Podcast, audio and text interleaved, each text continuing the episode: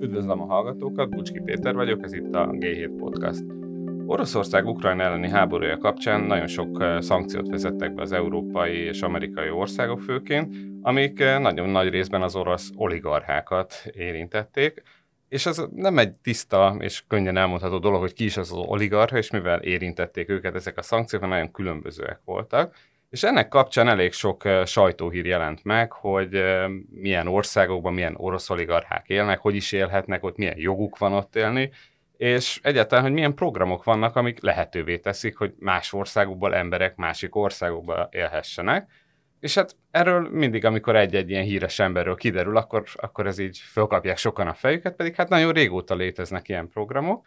Ezért a mai vendégünk Ürögdi Barbara, a Helpers Hungary Kft. egyik alapítója és ügyvezetője, és ez a vállalkozás az azzal foglalkozik, hogy segít olyan embereknek, akik másik országba, jelesül például Magyarországon kívánnak letelepedni, és ezért szeretném tőle megkérdezni, hogy segíts nekünk, hogy mivel is foglalkoztak, miben kell segítség az ilyen embereknek, hogyha valaki egyik országból a másikba szeretne költözni. Szia, köszönöm a meghívást. A helpers csak két mondatban annyit, hogy ez a cég, ez körülbelül 17 évvel ezelőtt alakult, tehát ez nem egy ilyen új történet, és amikor mi alakultunk, akkor a bevándorlás az még igazából nem volt egy, egy hétköznapi téma Magyarországon, mi a kezdetek óta bevándorlási és üzleti tanácsadó és szolgáltató cégnek nevezzük magunkat, de 2015-ig igazából senki nem tudta, hogy mi az, hogy bevándorlás, és azóta került terítékre akár olyan politikai ügyek kapcsán, mint amiről te beszélsz, tehát a gazdagok, kiváltságosok bevándorlása, letelepedése, állampolgársághoz jutása és az azzal kapcsolatos aggályok, akár ugye a érem másik oldalán a, a rászorulók, a menekülők, befogadása, illetve nem befogadása. Úgyhogy amivel mi foglalkozunk, az egy ennél sokkal prózaibb piaci dolog. Magyarországon nyújtunk egy olyan szolgáltatást, ami egyrésztről vállalkozásindítás,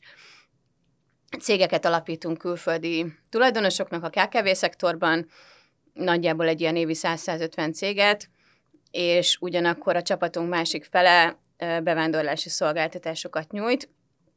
Ez azt jelenti, hogy tartózkodási engedélyek, letelepedési engedélyek, állampolgársági kérelmek, munkavállási engedélyek, és ehhez hasonló dolgokban segítünk ügyet intézni a, az ez iránt érdeklődőknek.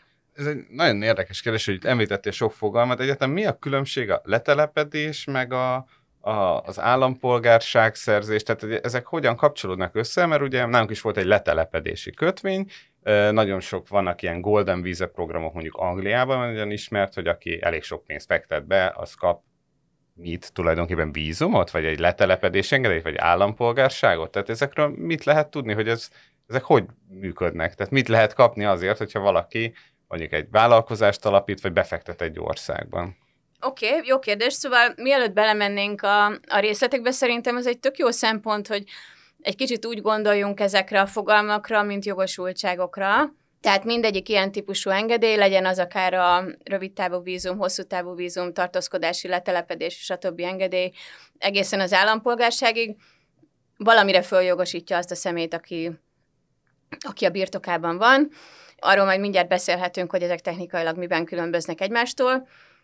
És ezekhez, mint bármilyen más privilégiumhoz hozzá lehet jutni, úgyhogy az ember beleszületik, vagy hozzá lehet jutni valamilyen más úton.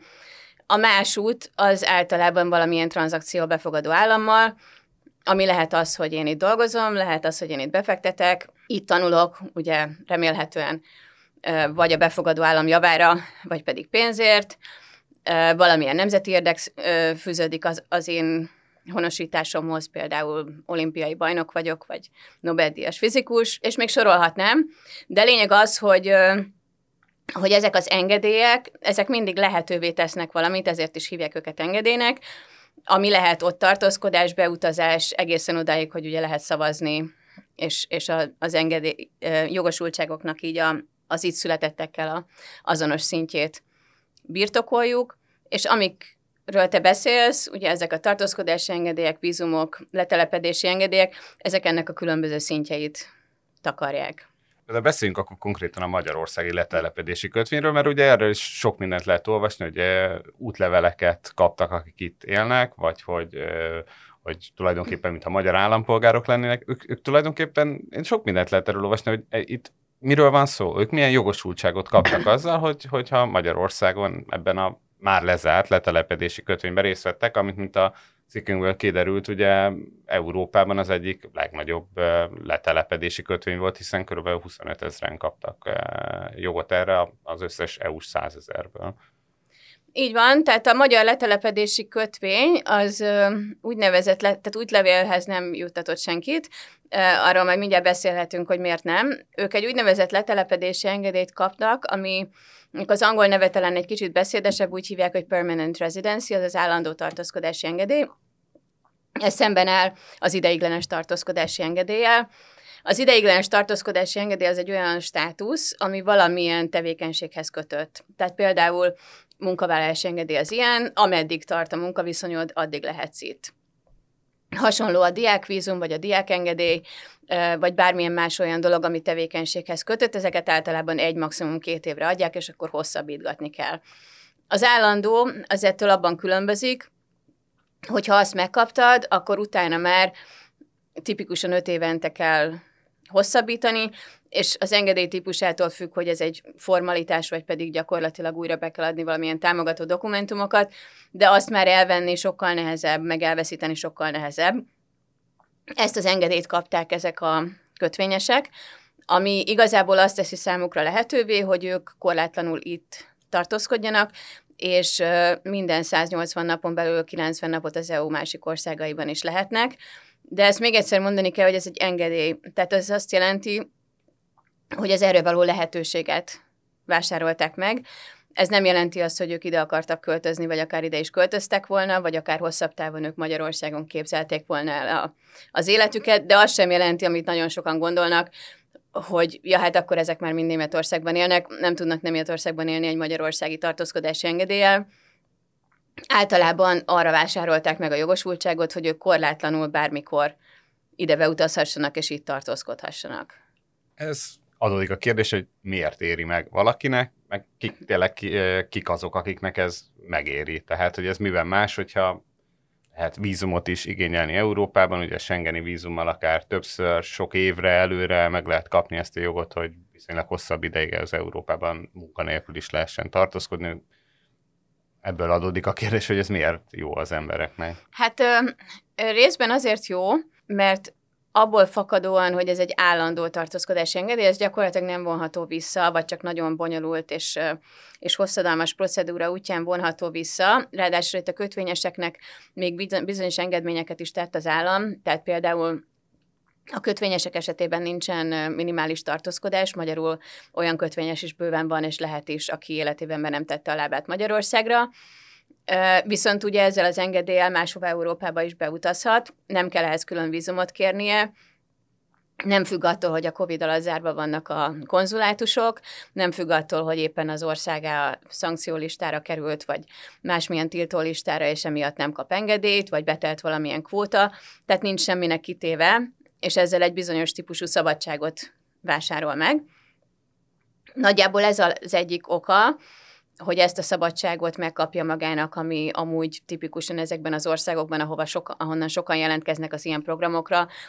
Kína általában a legelső, nálunk is Kína volt a legelső, a továbbiak közel-kelet, Oroszország, stb. Tehát olyan országok, ahonnan nehéz kijutni, bármikor történhet valami, stb. És ugye ez a másik pont, amit, amit szeretnék kiemelni, hogy ez egy ilyen biztonsági háló is. Tehát még akkor is, hogyha az elmúlt öt évben egyszer sem utazott Európába, akkor is megérte neki az, hogy bármikor megteheti.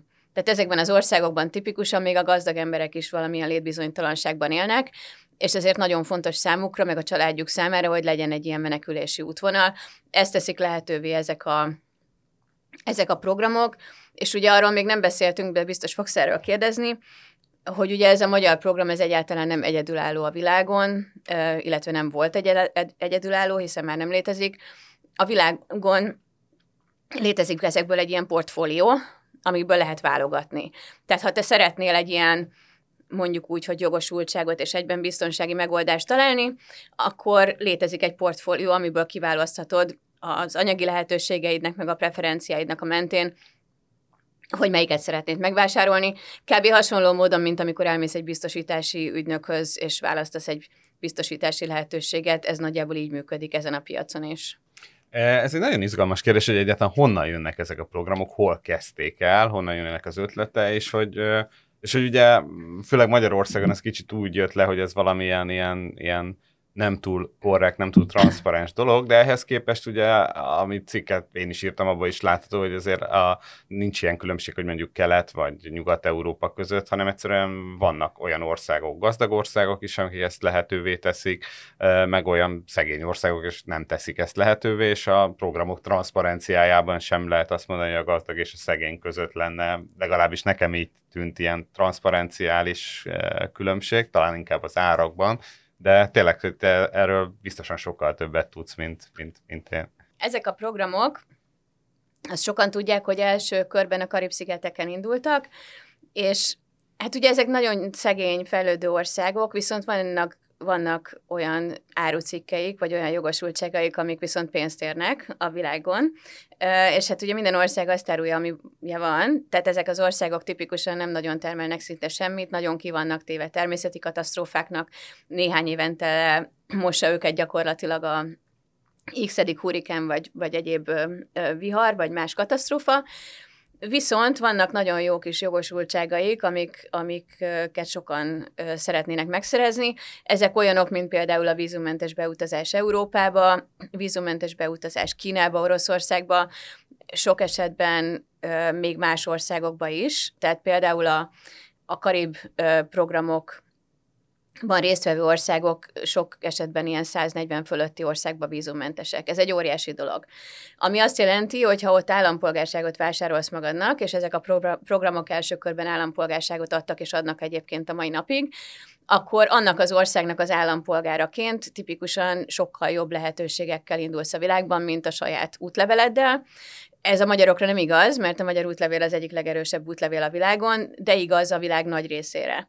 Tehát gondolj bele, hogy az ENSZ-ben nem tudom hány ország van, de 140-nél nem olyan sokkal több. Tehát, hogy a 140x vízummentes beutazással gyakorlatilag az egész világot be tudod utazni probléma nélkül. Úgyhogy ezek voltak az első programok az ilyen 80-as, 90-es években, ezek meg mindig léteznek, változó népszerűséggel. Nagyjából attól függ a népszerűségük, hogy egyrészt milyen más programok jelennek meg a, a színen, amik esetleg jobb esélyekkel kecsegtetnek. Például még a magyar állandó tartózkodási engedély is versenyképes mondjuk egy dominikai vagy egy granadai állampolgársággal sok tekintetben, de úgy állampolgársági program is van még egy pár, viszonylag kevés. Tehát egyrészt ugye, hogy mi a konkurencia, a másik meg, hogy ezeknek az államoknak a jogosultságai hogy változnak. Mondok példát, vannak olyan helyzetek, amikben például egy ilyen állampolgársággal ö, gyorsított formában tudsz amerikai zöld kártyát szerezni. Ez egy óriási dolog. Ugyanakkor például az EU folyamatosan ö, hadakozik azon, hogy megvonja a Schengeni vízummentességet ezektől az országoktól, ami a laikus számára azt jelenti, hogy jó, hát akkor, hogyha Grenadából ide szeretnél utazni Nászútra, akkor majd vízumot kell kérni, de ez nem erről szól. Ez arról szól, hogy nem fognak tudni egyetlen egy grenadai útlevelet sem eladni azután, hiszen kinek fog kelleni, hogyha hogyha megszűnik, nem tudom, több tucat ország felé a vízummentesség. Úgyhogy innen indultak ezek a programok, és mára van sok tucat program, ami a program az egy kicsit ilyen tágfogalom, tehát vannak olyan programok, amik konkrétan úgy működnek, mint hogy bemész venni egy nem tudom, mobil előfizetést, tehát hogy ki van írva, hogy hány ezer dollár, bemész, megveszed, tudod, mit kapsz, x hónap után a kezedbe kapod a papírt, tehát hogy nagyon standardok a programok, ki van írva, hogyha nem tudom, három gyereket szeretnél hozni, akkor az még pluszban ennyi, hogyha a nagyit is, akkor az meg ennyi. Tehát teljesen egy ilyen commodity szinten működnek, és a, a skála felső végén, tehát mondjuk ilyen Svájc, Franciaország, stb. Ugye ezeknek az országoknak nincsen programjuk, de gyakorlatilag mindenütt van arra lehetőség, hogy a nagy befektetők azok kapjanak tartózkodásengedélyt, vagy esetenként állampolgárságot is. Ez tipikusan abba a kategóriába esik, mint a magyar program, amit úgy hívnak, hogy nemzeti érdek minden országnak a szuverén joga, hogy annak adjon állampolgárságot, akinek szeretne, még a Schengen zónán belül is, hogyha az a nemzeti érdeket szolgálja. Ez általában ugye olyan emberekre való, mint Janis Natasa, meg nem tudom, tehát hogy akik ugye majd aztán nekünk értékeket hoznak, de lehet nagy befektetőknek is adni, és ezt meg is csinálja egyébként minden gazdag ország is, csak ugye azok már az ilyen több millió dolláros vagy több millió eurós nagyságrendek. Tehát elég nagy a skála, az is, az is nagy a skála, hogy abban is nagy, hogy mennyi pénzt tudsz rászánni, tehát mondjuk az olcsó kari programok azok ilyen 100 ezer dollár nagyságrendben vannak, az igazán drágák, amiket most említettem, azok ilyen milliós, millió eurós nagyságrendben, meg az is, hogy mit kapsz érte. Állampolgárságot kapsz, ami ugye útlevéllel jár, és nem vonható vissza, vagy egy tartózkodási engedélyt, abból állandót vagy ideiglenest, és hogy az, az mit ér. Tehát mit ér egy svájci állampolgárság versus mit ér egy grenadai, vagy mit ér egy vanuatui, esetleg egy maláj. Hát igen, ennek a nagy kérdés számomra az, hogy ugye Európai Unióban most bejelentették, hogy ugye ezeket a programokat megpróbálják, ami letelepedési és állampolgársági programokat kivezetni a tagországokban. Ugye mondjuk állampolgárságot már csak Máltán lehet vásárolni, korábban Cipruson is lehetett, letelepedési kötvényszerűség pedig ugye gyakorlatilag az államok felében van, de ami nagyon érdekes volt abban, amit mondtál, hogy ugye, ha nincs is ilyen program, ha jól értem, akkor igazság szerint, hogyha ha megfelelő kapcsolatrendszerrel rendelkezik valaki, ezt mondjuk ugye a nyugati világban a megfelelő ügyvédek megtalálásával szokták leírni, akkor azért ez gyakorlatilag mindenhol lehetséges, hogyha jól értem. Tehát, hát hogy... Ez így van, de hogy most fogalmazol, az olyan, mint hogyha ö, azt próbálnád sugalni, hogy ez, ez, ez a kapcsolatokon múlik, biztos van ilyen is, tehát nem tagadom, hogy ez nagyon, és ugye miatt harcol az EU ezek ellen a programok ellen, mert hogy nyilván lehetőséget ad a visszaélésekre, tehát valószínűleg ez a, az oka annak, hogy hogy az EU tart ezektől a programoktól, mert ugyanakkor vannak olyan befektetési programok, tipikusan például az amerikai program, ahol ugye zöld kártyát lehet kapni, azt hiszem most 800 ezer dollár, vagy nem emlékszem mennyit, tehát elég nagy befektetésért, ahol ez nagyon is transzparensen működik, ugyanis meglevő befektetéseket, beruházásokat finanszíroznak meg ezekből, tehát konkrétan úgy működik, hogy meg kell építeni, nem tudom, egy strádát, vagy egy felhőkarcolót, és akkor azt mondják, hogy jó, akkor ezt ebből fogjuk megfinanszírozni, és föl van osztva annyi befektetőre, amennyi, és akkor azokat ott meg lehet kapni, és azokat ki lehet fizetni. Tehát magyarul a nemzeti érdek az ilyen módon valóban megvalósul, és az USA-nak megéri, mert a zöld kártya az még nem állampolgárság, és amúgy megérted, az USA lotton is ad ki zöld kártyát, tehát hogy ő nekik ez tényleg egy commodity, amivel úgy bennek, ahogy ők szeretnének, tehát ez a szuverén joguk. Ez mondjuk azért egy picit abba a kategóriába esik még, ami program, bár azért nem úgy program, hogy, hogy elmész oda, és akkor polcról leveszed, de hogy azért megvannak a keretei, meg megvannak a szabályai.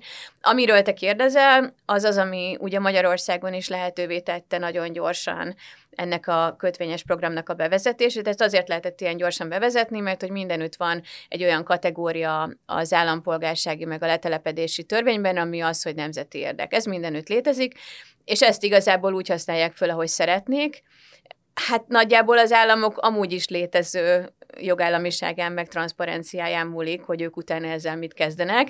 Tehát azért valószínűleg, hogyha megnézed a térképen azokat az államokat, amik ebben részt vesznek, meg fogod tudni tippelni, hogy melyik az, amelyik ezt a programot is, mint mindent mást viszonylag transzparensen és normálisan csinálja, és melyikek azok, ahol nyilvánvalóan ezeket magáncélokra használják majd föl, és ezzel valószínűleg azért a karibországok sem kivételek de hogy definíció szerint ez nem, tehát azt szeretném azért kiemelni, hogy definíció szerint ez nem egy, nem egy kiváltságosoknak való kiskapu, hanem eredetileg arra van kitalálva, hogy ezek a befektetések, ezek lehetővé tegyék az államoknak olyan beruházások megvalósítását, amire amúgy nem lenne lehetőség.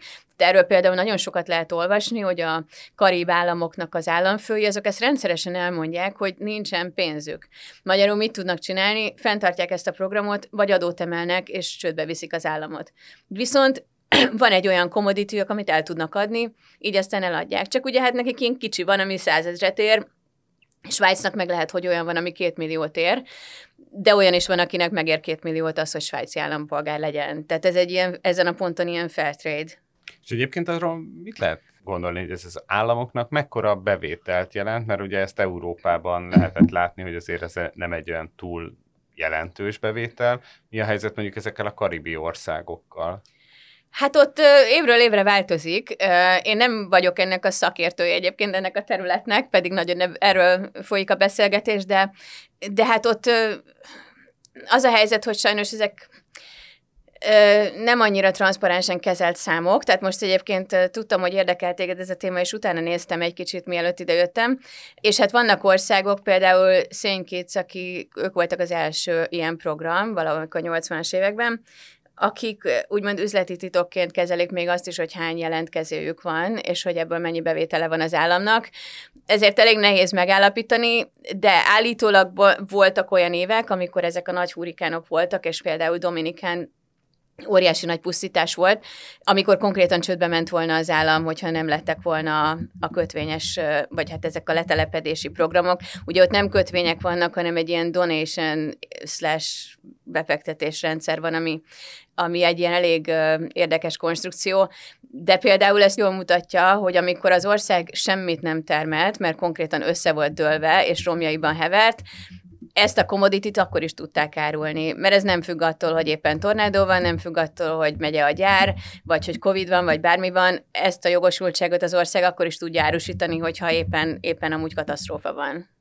Akkor kicsit evezünk ilyen hazai vizekre, ami ugye érdekesség, hogy ti foglalkoztok továbbra is olyan emberek, akik Magyarországra költöznek, pedig ugye mindenki úgy tudja, hogy megszűnt a letelepedési program, ugye ehhez képest ugye azért sok módon lehet Magyarországra jönni külföldieknek, mint minden más országba, tanulni, dolgozni, vállalkozni. És hát mit lehet látni arról, hogy miért akarnak jönni Magyarországra? Ugye sokakon úgy vannak, hát Magyarország az biztosan nem egy jó hely Európában, sokkal jobb lehet máshova menni, hogyha valaki szeretne, fölmerül az ember, hogy azért, mert itt esetleg olcsóbb, vagy, vagy más lehetőségek vannak, vagy esetleg az is elképzelhető, hogy valami egyszerűbb nálunk, mint más országban. Tényleg miért akar valaki mondjuk vállalkozni Magyarországra jönni, vagy egyéb okból?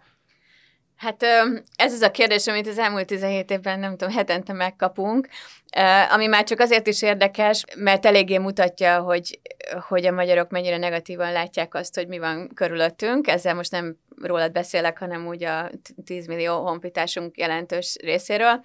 Tehát egyrészt több, több dolgot kérdeztél, tehát egyrészt, hogy miért akar valaki idejönni.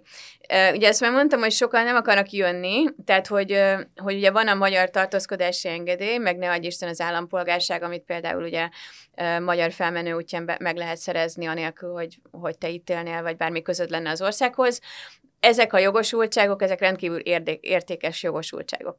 Tehát, hogy van egy olyan kör, akit ugyanúgy bevándorlónak tekintünk olyan értelemben, hogy ugyanolyan tartózkodási engedélyt, állampolgárságot, egyebet szerez, mint az, aki ide cuccol a családjával. De ettől függetlenül azért, azért sokan vannak, akik ezt, ezt úgy tekintik, mint egy ilyen jogosultságot, lehetőséget a család számára. De akik ide is akarnak jönni, ugye most azokról beszélünk, tehát aki itt szeretne tartózkodni, vállalkozni, élni, dolgozni, stb. Rengeteg minden van. Az egyik az, hogy Magyarország, tehát azt már mondtam, hogy az útlevél milyen értékes, de még a tartózkodási engedély is lehetővé teszi gyakorlatilag Európában a szabad mozgást, ben vagy a Schengen zónán belül nincsenek határok, stb. Tehát ez a világ nagy része számára egy elképzelhetetlen luxus, hogy beülök az autómba, vagy fölülök a vonatra, és mehetek, amerre látok, és itt terül előttem egész Európa. Nagyon ö, biztonságos Magyarország, tehát az erőszakos bűnözés az nagyon-nagyon alacsony, nem csak Bangladeshez vagy, vagy Moszkvához képest, hanem akár Párizshoz vagy Londonhoz is képest. Dél-Afrikáról meg ugye nem is, ne is beszéljünk, például onnan is nagyon sok ügyfelünk jön jó a klíma, nincs tornádó, nincs cunami, nincs semmi egyéb, tehát nincsenek természeti katasztrófák, ami megint egy olyan dolog, amire az ember nem gondol, de a világ jelentős része az úgy él, hogy vagy éppen természeti katasztrófa van, vagy épp fenyeget a természeti katasztrófa. Olcsó az élet, ez nyilvánvaló. Budapest szép város, stb., tehát most ebbe az irányba nem menjünk el. És akkor ugye az üzleti környezet, meg a bevándorlási környezet milyen 9% a társasági adó, ami Európában a legalacsonyabb, csak a lengyeleknél van, és ott is egy-két éve ilyen alacsony társasági adó meg Cipruson. Amúgy egyébként a többi adó sem magas, az áfától eltekintve, tehát mondjuk a 15%-os személyi jövedelemadó nem tartozik a magasok közé egyáltalán Európában. Ugye a magyarok úgy tekintik, hogy nálunk nagyon magasak az adók, ez egész egyszerűen nem igaz, tehát nem magasak. Emellett talán még tavaly azt is mondtam volna, hogy elég stabil a forint, nem kell félni ugye hiperinflációtól, stb., ami megint csak egy olyan dolog, ami amíg nincs, addig nem fél tőle senki, de ha egy olyan országban élsz, mint egyébként most már Törökország is, de mondjuk Irán, vagy, vagy nagyon sok olyan ország, ahol, ahol gyakorlatilag semmit nem ér a pénzed egy-két év múlva, azért ez is egy nagyon fontos szempont.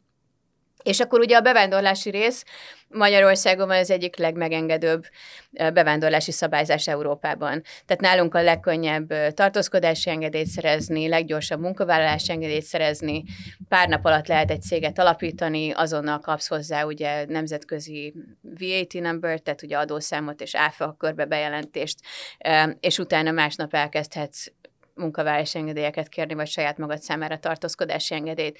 Tehát ezek mind azt teszik lehetővé, hogy gyors, olcsó, és utána az élet meg jó. Tehát nagyjából erről, erről van szó. De jól értem, akkor ez egy lehetőség továbbra is bárkinek, aki Európában üzletet szeretne indítani, hogy indítsa ezt el, ahol, ahol neki majd tetszik esetleg lakni, meg, eh, meg hát viszonylag egyszerűen meg tudja ezt a oldani, és hát itt elég sok bürokratikus akadályt kell elég sok megugrani, sokat kell hivatalokba járni, gondolom, és ebbe kell a segítség. Igen, hát ez, a, ez az iparág, ugye mi a kezdet óta úgy hívjuk magunkat, hogy üzleti és bevándorlási szolgáltatás.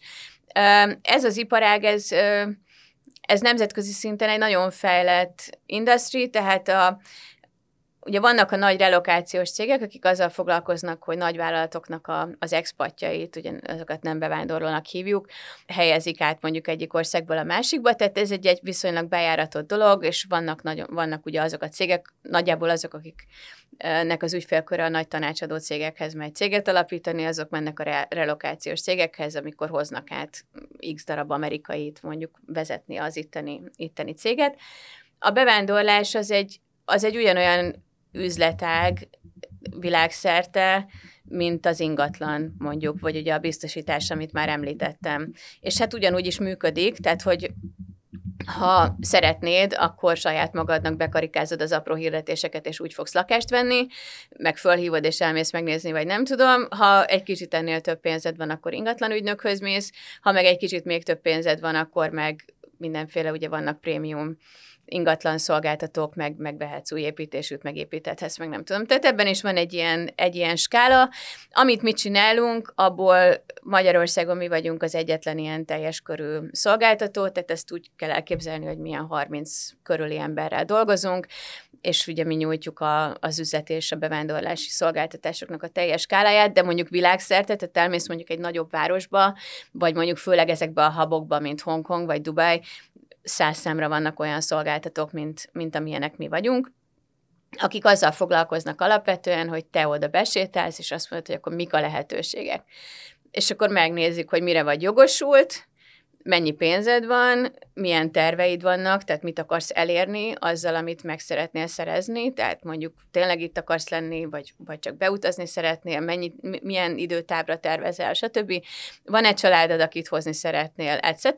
És akkor kiválasztják neked a legjobb megoldást, és ezt ugye meg is valósítják. Tehát mondjuk, ha te például Magyarországra szeretnél települni, és vállalkozó vagy, akkor mi megnyitjuk neked a céget is ehhez, mi adjuk hozzá a székhelyet, stb. Tehát, hogy, hogy a megvalósítás is része, nem, nem csak tanácsadást nyújtunk.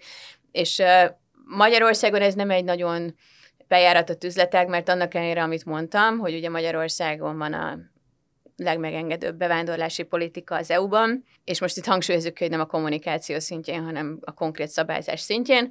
Ennek ellenére nincs olyan nagyon sok bevándorló Magyarországon, tehát népesség arányosan azt hiszem 5-10-szer kevesebb van, mint Németországban, mert ugye itt nyilván azt is nézni kell, hogy kit számítunk bevándorlónak, hány generáció, nem tudom, de hogy egyáltalán nincs kimaxolva. Tehát, hogy, hogy ebből is látszik, hogy annak ellenére, hogy ilyen könnyű, ilyen kedvező, stb., mégse jönnek annyian, mint jöhetnének. Tehát a legutóbbi számítások szerint azt hiszem, ilyen nagyjából 200 ezer embernek van most tartózkodási engedélye Magyarországon, ők élnek most itt. Ez lehetne ennek az 5-10 szerese, de nem az. Értem. És e, milyen trend látszik ebben? Tehát az elmúlt években e, hogyan alakult mondjuk a, a vállalkozóknak, vagy akik úgy szeretnének, hogy itt vállalkozást alapítsanak, úgy idejönni, és mondjuk a munkaerőhiány miatt azok, akik dolgozni jönnek, és mondjuk esetleg a cégük próbálna ugye minél gyorsabban, minél egyszerűbben itt bevándorlási segítséget kapni. Tehát, hogy ez mennyire látszik az, hogy, hogy a harmadik, vagy hát a más országokból ide jönnek vállalkozni, élni emberek, vagy inkább az, hogy mennyire jönnek dolgozni emberek, mert mi mondjuk ugye kifejezett cél az elmúlt években? Hát mind a kettő van. Az egyik ugye, amit kérdezel a munkavállalási engedélyek, tehát amikor cégek hoznak át egész egész csapatokat. Ugye itt is fontos tudni, hogy ezek a cégek, hogyha ők ugye új cégek, tehát most települnek Magyarországra, és ez ekkor történik, ők általában megversenyeztetik azért a környező országokat, mielőtt letelepülnek Magyarországon, tehát általában ezt megelőzi egy ilyen site search, és hogyha nekik a munkavállalási engedély egyszerűsége és gyorsasága az elsődleges szempont, például mondjuk már el kell kezdeniük gyártani, már megrendelőjük van, stb., akkor Magyarország elég jól rúg labdába, mert hogy itt nálunk, ahogy mondtam, jóval gyorsabban lehet munkavállalási engedélyt szerezni, mint mondjuk Csehországban vagy, vagy Lengyelországban. Ami, tehát egy ilyen fél éves nagyságrendel gyorsabban. Tehát mondjuk, ami nálunk két-három hónapot, fél-három negyed év lenne. Ha ez az elsődleges szempont, mondom, tehát nem csak ez a szempont van, akkor Magyarország nagyon jól rúg labdába, és ez látszik is, a másik meg, hogy ugye volt ez a botrány, nem is tudom, talán két évvel ezelőtt, hogy, hogy van egy ilyen kvóta, hogy mennyi külföldit foglalkoztat egy vállalat. És akkor ezt megemelték 10%-ról 20%-ra, hogy annyit lehet foglalkoztatni, de ugye mindannyian tudjuk, hogy vannak olyan cégek, ahol csak külföldiek dolgoznak mm. gyakorlatilag. Ezzel sincsen egyébként semmi baj, tehát hogy semmi oka nincsen annak, hogy miért ne lehetne az, hogy egy indiai cég, aki ide települ, az első körben a saját csapatát hozzá, és majd amikor terjeszkedik vagy növekszik, akkor vesz fel helyi munkavállalókat de ugye ez a kvóta, ez arra vonatkozik, ami gyakorlatilag sosem valósul meg, hogy abban az esetben, hogyha ugye a többi munkahelyet be lehet helyi munkavállalókkal tölteni. És, és ez nem ilyen trükközés, vagy nem tudom, tehát hogy nagyon sokszor tényleg nem lehet, mert mondjuk egy olyan cég jön ide, aki egy speciális technológiát hoz, sokkal egyszerűbb nekik idehozni az otthoni csapatot mondjuk egy-két évre, és, és létrehozni a, a a vállalkozást, mint mondjuk itt elkezdeni a nulláról, angol tudás nélkül, stb. betanítani a munkaerőt. És például itt nagyon látszik az, hogy regionálisan eléggé máshogy, máshogy ítélik ezeket meg. Tehát például Budapesten ahol ugye köztudottan munkaerőhiány van, itt nagyon könnyű akár ilyen nagyságrendben is például azonnal munkavállalási engedélyeket kapni, és el tud kezdődni a vállalkozás, vagy akár Nyugat-Magyarországon is. Kelet-Magyarországon például sokkal inkább szokott az előfordulni, hogy, hogy a, a hivatal nagyon erőlteti azt, hogy próbálják meg valamennyire a helyi munkavállalókat is foglalkoztatni, stb. Tehát, hogy ilyen szempontok miatt is nagyon vonzó Magyarország, hogy azért, hogyha valaki mondjuk nincs nagyon a költségek szintjén megszorítva, és megfelel neki mondjuk egy drágább lokáció, akkor tényleg nagyon rugalmasan tud elindulni akár, akár rögtön több száz külföldi uh, munkavállalókkal is. Ez lehet mondjuk egy gyár, vagy egy SSC, vagy nem tudom, tehát ahol nagyon fontos a nyelvtudás, ahol tényleg nagyon nehéz lenne uh, mondjuk azt föltölteni helyi munkavállalóval. Tehát emiatt, emiatt tényleg nagyon sokan jönnek uh, nagyvállalatok. Tehát akkor azért az látszik, hogy akik jönnek, azért inkább a munkavállalók a többsége, és nem a világ leggazdagabb oligarchái választják Magyarországot. Hát a világ leggazdagabb oligarchái nem Magyarországot választják, ezt inkább így mondanám. Tehát azért azt tudni kell, hogy hogy a, ezek a pénzek, amik kell mondjuk akár itt kötvényt lehetett venni, vagy például most is lehet mondjuk ingatlanokat vásárolni, és akkor alapítani egy ingatlan kezelő céget, és ezen az úton mondjuk befektetés útján úgymond tartózkodási engedélyhez jutni. Ezek nem nagy pénzek, tehát hogy ezek ilyen két-háromszáz ezer eurós nagyságrendek, ami nyilván magyar szemmel nézve rengeteg, de ezekben az országokban, ahonnan ezek az emberek jönnek, ez, ez nem tűnik olyan, olyan nagyon soknak. Tehát akinek tényleg korlátlan pénze van, vagy milliós nagyságrendben tud erre költeni, az nem biztos, hogy ezek, ezeket a lehetőségeket fogja választani. De tény, hogy mondjuk vállalkozási szempontból ez egy jó lehetőség. Tehát pont, pont azért, mert az a pénzed, az többet ér, és hogyha te tényleg akarsz valamit vállalkozni, akár egyébként ilyen például nagyon sok van az ügyfeleink között, az otthoni cégednek akarsz mondjuk egy itteni leányvállalatot, vagy egy európai képviseletet, vagy mondjuk Európával akarsz kereskedni, és szeretnél egy EU-s céget, aki, aki téged itt képvisel, akkor Magyarország egy tök jó, tök jó lehetőség. De tipikusan azért ezt mondom, tehát, hogy ezek az oli- oligarchák, vagy nem tudom, nyilván van itt is, persze, mindenhol van, de hogy alap tipikusan nem erről van szó. Magyarországra szerintem jóval inkább az ilyen, ilyen hazájukban vállalkozónak, üzletembernek, erős középosztálybelinek számító emberek jönnek, akinek azért van, van pénze, tehát nem a semmibe ugrik bele, magyar szemmel nézve még az is lehet, hogy sok pénze van, magyar szemmel nézve az is lehet, hogy ide jön és uh, fantasztikus autót vesz magának, amire azt gondolja a szomszédja, hogy ő azt soha nem engedhetné meg magának, de azért ne felejtsük el, hogy mondjuk főleg, hogyha közel-keletről, Moszkvából, még egyébként Kínából is jönnek, akkor azért ott jelentősen nagyobb tőkével jönnek az emberek, mint amik mondjuk egy magyarnak van. Nagyon szépen köszönöm Ürögdi Barbarának, meg a hallgatóknak a figyelmet. Ha tetszett az adás, akkor iratkozzatok fel ott, ahol hallgatjátok a kedvenc podcastjaitokat, és hogyha tetszik a G7, akkor ö, támogassatok minket, mintha egy lapra fizetnétek elő a g7.hu per támogatás oldalon. Köszönjük szépen a figyelmet!